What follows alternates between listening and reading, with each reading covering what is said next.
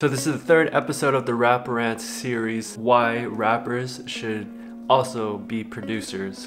There are so many producers out.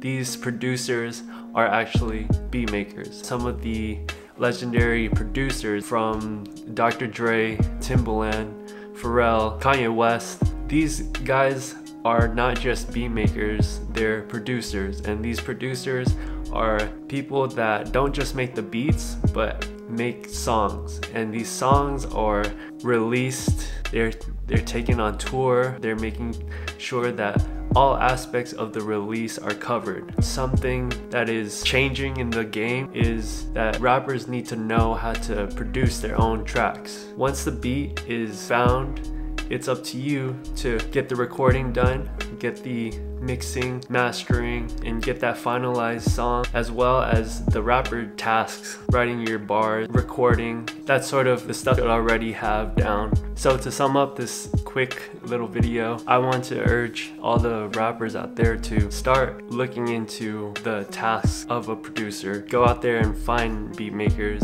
A good technique that you might be able to use to find beats is to check out people that you follow that also rap and find the people that are making their beats by searching their following list and checking out their tracks. So you could find the right beats and once you do, work as hard as you can to get to that release stage. I hope this adds value to your journey and I want to start taking questions. You could follow me on Twitter. Here you could start connecting with me and we could get the ball rolling on more topics for these rap rants. As always, I hope you enjoyed the video. I'm here to help you stand out. Thank you for watching.